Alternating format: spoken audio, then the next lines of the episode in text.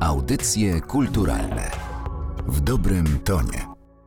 Dzień dobry Państwu, przy mikrofonie audycji kulturalnych Anna Karna. Dziś chcielibyśmy opowiedzieć o najnowszym wydawnictwie Narodowego Centrum Kultury. Jest to niezwykle obszerne opracowanie pod tytułem Kultura versus kultura masowa profesora Krzysztofa Wieleckiego, profesora socjologii, filozofa, badacza kultury, który jest dziś naszym gościem. Dzień dobry. Dzień dobry. Od zarania dziejów człowiek jest twórcą kultury, ale kultura masowa w historii naszego istnienia jest dość nowym zjawiskiem. Kiedy rodzi się kultura masowa? Jeżeli by tak ściśle pojęcia się trzymać, to znaczy odpowiedzieć na pytanie, kiedy to pojęcie kultury masowej wchodzi do nauki, no to to jest XVIII-XIX wiek tak naprawdę, jeszcze bardziej XIX, bo kultura masowa, moim zdaniem dosyć niesłusznie, jest rozumiana z masową emisją tej kultury, czyli z produkcją masową, czyli to już jest na pewno XIX wiek, może troszkę wcześniej. No i wtedy istnieją techniczne możliwości do tego, żeby wszystko powielać w dziesiątkach, setkach tysięcy a nawet milionach egzemplarzy. A czemu powiedział pan profesor, że niesłusznie tak rozumiemy to pojęcie?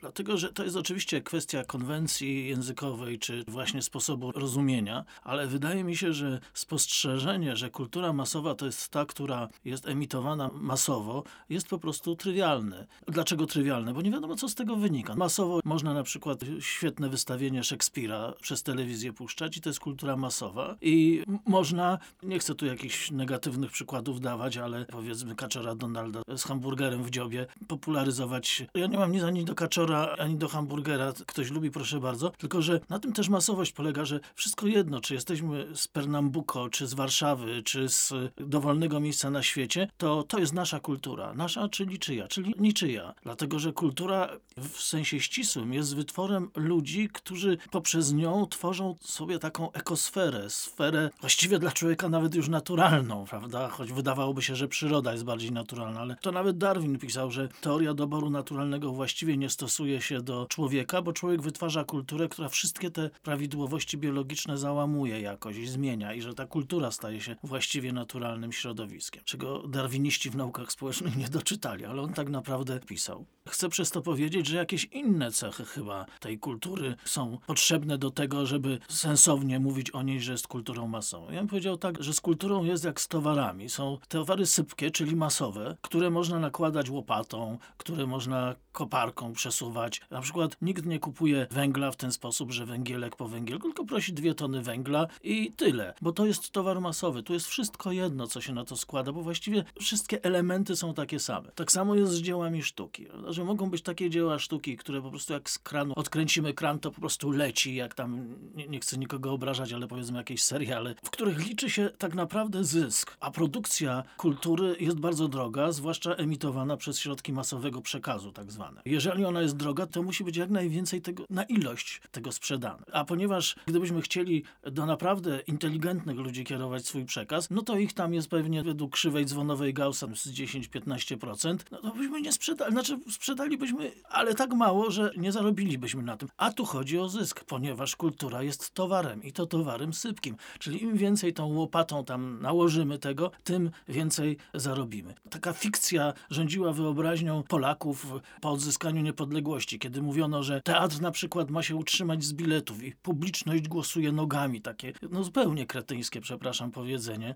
bo żaden przyzwoity teatr nigdy się nie utrzyma, dlatego że on jest adresowany właśnie do 20-25% to góra. Nie wszyscy pójdą do teatru, nie wszyscy mają blisko. Krótko mówiąc, to jest interes całego społeczeństwa, żeby ta awangarda kultury była możliwie na najwyższym poziomie. Od tego, jaki jest poziom elit kulturalnych, elit wykształcenia danego społeczeństwa zależy los całego tego społeczeństwa. Zwłaszcza dzisiaj. Kiedyś rzeczywiście dochód narodowy, żeby już się trzymać ulubionego argumentu e, tych ludzi z wąskim czułkiem, co to krzyczeli gospodarka głupcze, gospodarka. No dzisiaj trzeba powiedzieć nie, kultura i edukacja głupcze. No, dlatego, że świat też się zmienił i dzisiaj ogromna część i to większa część dochodu narodowego każdego cywilizowanego kraju jest wytwarzana w sferze przetwarzania informacji. Ale co więcej, dzisiaj stoimy wobec tak dramatycznych i wielkich problemów, problemów ekonomicznych, problemów klimatycznych, problemów moralnych. Czego by nie dotknąć, to jesteśmy w stanie jakiegoś bardzo głębokiego, dramatycznego kryzysu. Bardzo być może, że tak takiego kryzysu, który jest dla nas kwestią być albo nie być, i to dla całej ludzkości. A tego typu problemy, tak fundamentalne, tak ostateczne, wymagają zdolności bardzo zaawansowanego myślenia abstrakcyjnego, ogromnej wrażliwości, a to jest funkcja właśnie rozwoju umysłu, rozwoju moralności, rozwoju zdolności do uczuć wyższych, a to z kolei jest funkcją wychowania poprzez komunikację z odpowiednio skomplikowaną, wyrafinowaną kulturą. Dzisiaj, jeżeli ta awangarda intelektualna nie znajdzie rozwiązań tych dramatycznych problemów, to wszyscy zginiemy, albo przynajmniej wszystkim nam będzie źle. Ja już nie chcę odwoływać się do tego, co jest kwestią rozwoju tożsamości człowieka, osiągania coraz wyższych poziomów rozwoju człowieczeństwa w człowieku. Bo to jest argument, który trafi do ludzi, których nie trzeba przekonywać, bo oni tak już są przekonani. Tak. Natomiast te moje argumenty są adresowane do ludzi właśnie wąskiego czoła, którym chciałbym powiedzieć, że poszerzcie sobie, zdejmijcie sobie kotki puszyste, te klapki z oczu, dlatego, że to jest kwestia również waszego być albo nie być, bo jednak kultura i edukacja głupcze. W swojej książce przytacza Pan opinie i badania wielu naukowców, którzy skupiają się na badaniu kultury, między innymi McDonalda, który twierdził, że kultura masowa powstała, a w pewnej mierze jest tym do dziś, jako pasożytnicza, rakowata narośl na wyższej kulturze. Na ile jest to Panu bliskie twierdzenie i dlaczego jest tak ważne, żebyśmy rozumieli zagrożenia tej kultury? Gdzie tkwią zagrożenia kultury masowej dla nas? Tak, zgadzam się z tym, choć oczywiście to nie wyczerpuje całego dramatyzmu tej kultury masowej. Po pierwsze, on zwraca uwagę na to, że na przykład tutaj, przepraszam, ale moim negatywnym bohaterem, czarnym typem, gdy chodzi o kulturę, jest Andy Warhol, prawda, który pokazał, wydawałoby się, że pokazał, bo oczywiście nie ma racji z gruntu, ale starał się pokazać, że tak naprawdę nie ma takiej kwestii jak artyzm, bo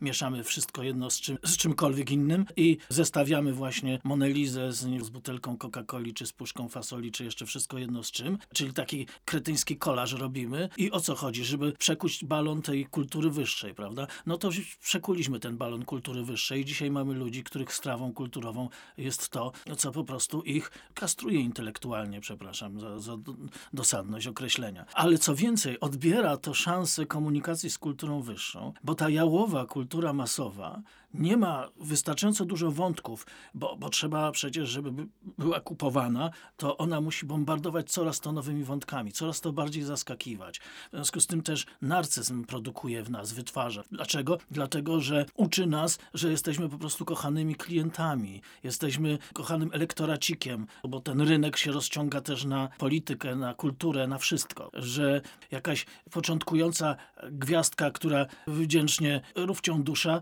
krzyczy do nas na początku koncertu, kochani, kocham was. No pewnie jak kochani, no to pewnie kocha, prawda? Ale po co ona nam to mówi? Ona nas chce uwieść. Jeszcze nie zaczęła, już nas chce uwieść. Okazuje się, że jeżeli się wysmarujemy odpowiednim kremem, to będziemy tego warci. Prawda? Czyli wartością tu jest krem, który nadaje wartość e, człowiekowi. człowiekowi. Oczywiście nie chcę przesadzać. To nie jest tak, że my jesteśmy idiotami i w związku z tym wszystko to kupujemy. Doskonale wiemy, że gdzieś to, to trzeba w jakiś nawias wziąć. Tylko, że jedni biorą to w większy nawias, drudzy w mniejszy, a stopniowo, rok po roku, dziesięciolecie po dziesięcioleciu, w coraz mniejszy nawias i coraz bardziej żyjemy w tym getcie kultury masowej. Co więcej jeszcze, dorabiamy do tego ideologię, że ona jest demokratyczna, bo ona odpowiada, po prostu niech ludzie sobie oglądają to, co, czy słuchają tego, co chcą. No dobrze, ale kultura wyższa służy między innymi do tego właśnie, żeby ten poziom człowieczeństwa w człowieku, zdolność wyższych form intelektualnej pracy, jak na przykład myślenie abstrakcyjne, myślenie problemowe i tak dalej, i tak dalej, uczucia wyższe, one się rozwijają między innymi dzięki obcowaniu właśnie z wartościową kulturą. Tym ona się różni od kultury masowej, że ta nas spłaszcza, że ta powoduje, że jesteśmy coraz bardziej banalni, coraz mniej żywi intelektualnie, coraz bardziej martwi i coraz bardziej zakochani w sobie. Ja specjalnie w tej książce powołuję się na wiele koncepcji psychologicznych, tych wielkich psychologów, którzy pokazywali, że człowiek jest kimś w drodze. To również ma poparcie w wielu ważnych koncepcjach filozoficznych. Gabriel Marcel napisał właśnie homowiator, czyli człowiek w drodze, człowiek podróżujący. Czyli człowiek jest kimś w drodze. W jakim sensie? W tym sensie, że rodzimy się niewinni i mówiąc szczerze, dosyć głupawi i mało wrażliwi. I bardzo dobrze, ale przez całe życie mamy tę wielką szansę rozwijać się, osiągać coraz wyższe i wyższe poziomy. Nie wiem, czy pani wie, że Maslow obliczył, że do tych dwóch najwyższych poziomów rozwoju dochodzi zaledwie 1%, 1%. ludzi. Tak.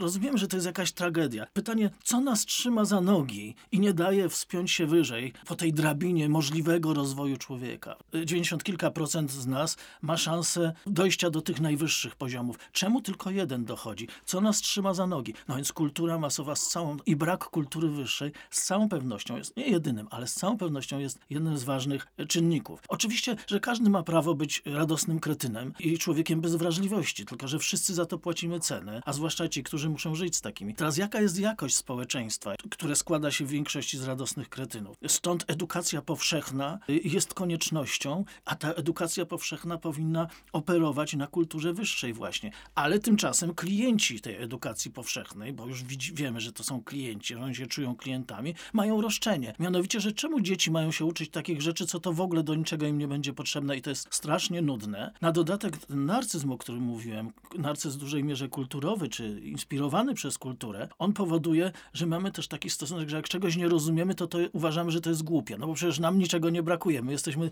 tak cudni, że bardziej nie można, prawda? W związku z tym, jeżeli czegoś nie rozumiem, to to musi być głupie. W związku z tym od razu to, to odrzucamy. Powiedział pan profesor o tym, że kultura masowa jest nazywana kulturą demokratyczną, Możemy więc przypuszczać, że wielu też twierdzi, że w związku z tym jest kulturą bardzo tolerancyjną. A tymczasem pan pisze, że kultura masowa jest jednym z najistotniejszych czynników wykluczenia społecznego. Wykluczenia, budowania totalitarnych struktur kulturowych, społecznych, w ogóle totalizowania społeczeństwa. Tak, będę się tego kurczowo trzymał, ale mam po temu argumenty. Pierwsze pytanie, uważam, że trafiła pani w dziesiątkę. Tak, to jest jedna z najważniejszych kwestii. Nie tylko tej książki, ale w ogóle świata, w jakim żyjemy. To jest kwestia właśnie demokratyczności rzekomej, a druga to jest kwestia tolerancji. Są dwie bardzo ważne kwestie, które wystarczają do tego, żeby obalić mit kultury masowej jako kultury uprawnionej, uprawomocnionej. A więc zacznijmy od tej demokracji. To nie jest tak, dlatego że jeżeli ktoś chce, czy nie chce nawet korzystać z kultury masowej, to ona i tak jest wszędzie. W windzie, w hotelu, restauracji, coś tam brzęczy z boku. Ja mam brata kompozytora, on po prostu cierpi, bo ze zewsząd atakują go dźwięki prymitywne dla niego. Oczywiście my w większości tego nie słyszymy, ale to, to, to, to chyba nie przemawia na korzyść.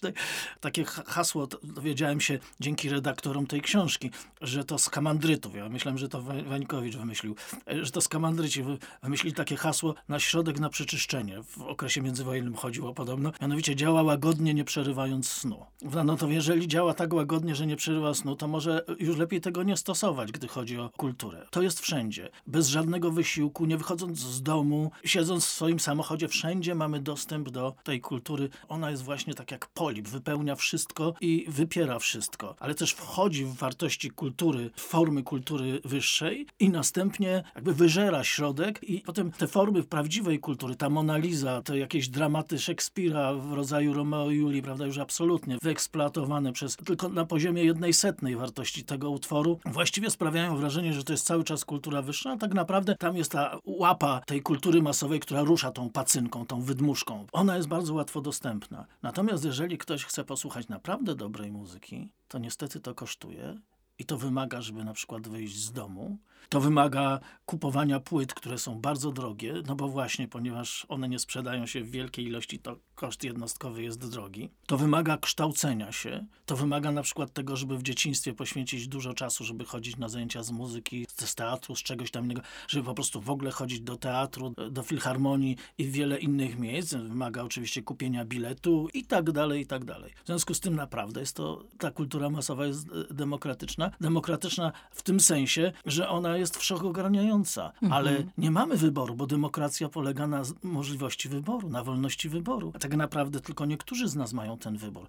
I znowu widzimy, że tutaj mamy mechanizm odtwarzania elit społecznych, struktury społecznej, ponieważ ci ludzie, którzy teraz są przy pieniądzach, czy przynajmniej mają ten kapitał edukacyjny, tak to nazwijmy, oni będą inwestowali w rozwój kulturalny swoich dzieci i kompetencje tych dzieci, gdy dorosną, będą na tyle wysokie, że oni znowu będą zajmowali wysokie pozycje. Teraz wobec tego, jeżeli te kwalifikacje umysłowe ma tylko wąska warstwa tej, tych elit wykształcenia, no to jest jasne, że ona się potem odtwarza. To jest demokracja? No nie, bo demokracja polegałaby raczej na tym, że wszyscy, którzy mają dość zdolności, mają szansę tego awansu, a tu trzeba mieć i zdolności, ale też ogromnie zaprzeć się, no albo mieć e, rodziców i ich mądrość. Proszę zwróćcie Państwo uwagę, jak niedemokratycznie rodzice traktują swoje dzieci. Im niższa warstwa, tym bardziej dzieci są wychowywane w błogiej wolności, mogą robić, co im się żywnie podoba, a im wyższa warstwa, tym bardziej ci, te dzieci żyją w reżimie. Muszą chodzić na balet, muszą chodzić do teatru, muszą y, czytać książki i tak dalej, i tak dalej, i tak dalej. I taką cenę się płaci za to, że potem się ma tę wyższą pozycję. I kluczem do tego jest kultura. Ale druga sprawa to jest ta sprawa tolerancji, o której pani mówiła i która moim zdaniem też jest kluczowa. Otóż kultura masowa narzuca nam pewne formy. To nie jest tak, że tylko kultura wyższa. Kultura wyższa też narzuca pewne formy, co jest eleganckie, co jest mądre. Otóż kultura masowa robi dokładnie to samo, tylko w skali masowej, czyli można ją nazwać bronią masowego rażenia. I ja często mówię, że właśnie o kulturze masowego rażenia raczej. Ale także proszę zwrócić uwagę, że wydaje się, że to jest taka kultura, która pozwala nam żyć demokratycznie i pospołu, dlatego że no, wszyscy potrafią się z nią skomunikować, więc możemy sobie spokojnie porozmawiać o ostatnich wypadkach bohaterów naszego ulubionego serialu. Tak jest i nie jest, dlatego że z drugiej strony ta kultura masowa zamyka nas w gettach. Zamyka nas po pierwsze w pewnych właśnie takich oczywistych przekonaniach, które wcale nie wynikają z naszej mądrości, tylko z tego, że nam zostały narzucone. A to są najczęściej przekonania takie, które się najlepiej sprzedają. Czyli jesteśmy w pewnych stereotypach utrzymywani, wychowywani do myślenia w kilku tak naprawdę stereotypach, na tyle prostych i płaskich, żeby większość nie miała z tym problemu. Przecież wszystko, co ma jakąś wartość w naszym życiu, wymaga wysiłku. Mm. A my chcielibyśmy być mądrzy, inteligentni, kulturalni bez wysiłku. I kultura masowa mówi, chodźcie kotki puszyste, my was jeszcze pogłaszczemy za uszkiem za tego, prawda? I głaszcze nas za uszkiem. A potem jest tak, że oglądamy nawet ten sam serial, matka z córką, mąż z żoną, czy tam ktokolwiek, nawet ludzie najbliżsi, tak naprawdę każdy jest zamknięty w swoim jakimś kręgu i tak naprawdę to jest relacja nie pomiędzy nami, tylko koło nas. Mhm. My siedzimy koło siebie, od czasu do czasu coś powiemy, ale jej powiedział, albo jak on to mógł zrobić, ale tak naprawdę jesteśmy odseparowani od siebie, bo jest ten pośrednik telewizora na przykład i nasza relacja nie przebiega bezpośrednio w tych ciepłych relacjach ja-ty, tego my nie ma, dlatego że to jest relacja ja, źródło nadające komunikat kulturowy i ty. A na koncercie symfonicznym jest inaczej? Na koncercie symfonicznym jest y, może o tyle inaczej, że musimy być zbiorowo, że musimy być, siedzieć koło siebie, że ktoś zakasłał, że ktoś odwrotnie, że ktoś patrzymy, a ktoś ma zachwyconą minę. Aha, to chyba przegapiłem, to muszę zacząć słuchać. Że potem jest przerwa. W tej przerwie ludzie spotykają się. No przecież w Filharmonii Narodowej na przykład to jest cały rytuał tych przerw, prawda? Tam ludzie się rozpoznają, trochę sprawdzają, kto przyszedł, kto nie przyszedł, prawda? Jeżeli się spotykają, to mówią sobie, koniecznie musimy się spotkać, bo dawno się nie widzieliśmy. Albo chodźmy tu, zdążymy na małą kawę. Jest o czym rozmawiać. Prawda? No mhm. ale pierwszy akt tej sztuki to trzeba powiedzieć, że reżyser puści. No nie, mnie się pod... I, I zaczyna się rozmowa, zaczyna się wymiana poglądów. No oczywiście i na temat tego serialu można podyskutować, tylko po pierwsze miałkość tej kultury masowej sprawia, że tematy naszych rozmów są miałkie. A jakie to ma znaczenie? Otóż takie, że albo w naszych relacjach komunikujemy się w tych najgłębszych warstwach naszej osobowości, albo właśnie w tych zupełnie takich zewnętrznych, nieistotnych. Więc kultura masowa poduszcza nas do tego, żebyśmy się na poziomie bardzo błahym komunikowali, a kultura wyższa wymaga jednak zdefiniowania jakichś głębokich przeżyć emocjonalnych, intelektualnych, wyrażenia tego w słowie, co już sprawia, że rozwijamy się intelektualnie i emocjonalnie. No i teraz skomunikowania się z drugim człowiekiem. Skoro jest tak, że od kultury masowej nie ma ucieczki, bo ona wszędzie jest. Ona nas otacza z każdej strony. To gdzie jest klucz? To co możemy zrobić? Z jednej strony nie ma od niej ucieczki, z drugiej strony nawet kiedy jesteśmy świadomi. Tak ja jestem od dłuższego czasu bardzo sceptycznym, krytycznym obserwatorem kultury masowej. Wobec tego widzę te różne mechanizmy, te temacki, które ta kultura masowa wyciąga i właśnie działa łagodnie, nie przerywając snu, że chciałoby się Szekspirem odpowiedzieć, więc śpi książę. Mm. No i my jak książęta, prawda, śpimy, ululani przez przez tę kulturę masową. Czy mnie to nie dotyczy? Tak, mnie to też dotyczy. Mimo, że ja wiem, jak to się dzieje, mimo, że ja rozumiem szwy, a jednak w jakiejś mierze też zaczynam myśleć, mówić stereotypami przejętymi z tej kultury masowej. Również dlatego, że ludzie koło mnie o tym rozmawiają. To właśnie działa łagodnie, nie przerywając snu. Właściwie oddychamy tym powietrzem. No, no trochę to, co oddychamy, to coś tam nam się odkłada w płucach. I coś nam się odkłada w mózgach, jeżeli uszami, oczami i wszystkim, czym się da, chłoniemy tę kulturę masową. To nie jest tolerancyjna kultura. Ona na nas wymusza i to często tak, że my nawet nie wiemy, że ona właśnie wypełnia nas od środka i, i, i porusza naszymi szarymi komórkami. Oczywiście nie jesteśmy zupełnie bezradni, nie jesteśmy wszechwładni, ale nie jesteśmy bezradni.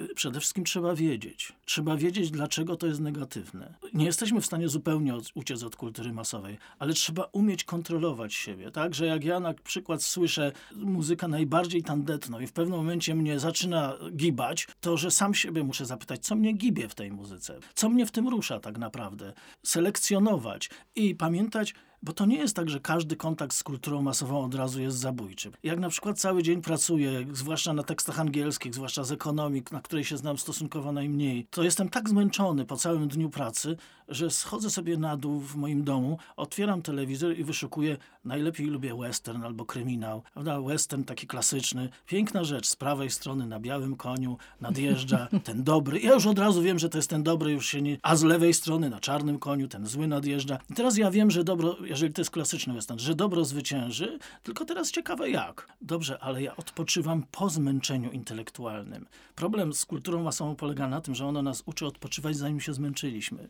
Czyli jeden z kluczy jest taki, najpierw się zmęczmy czymś naprawdę wartościowym, a potem dobrze odreagowuj sobie tam gibiąc się przy tam jakichś programach rzeczywiście mało wartościowych. Człowiek ma prawo do rozrywki, nawet rozrywka jest czymś koniecznym. Ale po pierwsze, no niechby to jednak poniżej pewnego poziomu nie schodziło, bo ci to szkodzi, tak bym powiedział bliźni bliźniemu, który szuka klucza, a po drugie rozrywaj się dlatego, że wcześniej się zmęczyłeś. Luzuj się, bo wcześniej byłeś spięty. Wakacje są takie fantastyczne dlatego, że cały rok pracujemy, a teraz możemy na legalu zupełnie nic nie robić. I smak polega na tym, że myśmy na to zasłużyli. Ale jakoś tak się dzieje, że wielu ludzi jak przechodzi na emeryturę, czyli ma już kilkuletnie co najmniej wakacje przed sobą, to się duszą. Dlaczego? Dlatego, że to już nie jest przerwa w pracy, tylko tak już zawsze będzie. Dla lepszego zrozumienia świata, w którym żyjemy, polecamy Państwu książkę profesora Krzysztofa Wieleckiego Kultura versus kultura masowa. Panie profesorze, bardzo dziękuję za to spotkanie. Ja dziękuję bardzo, było mi miło. Audycje kulturalne w dobrym tonie.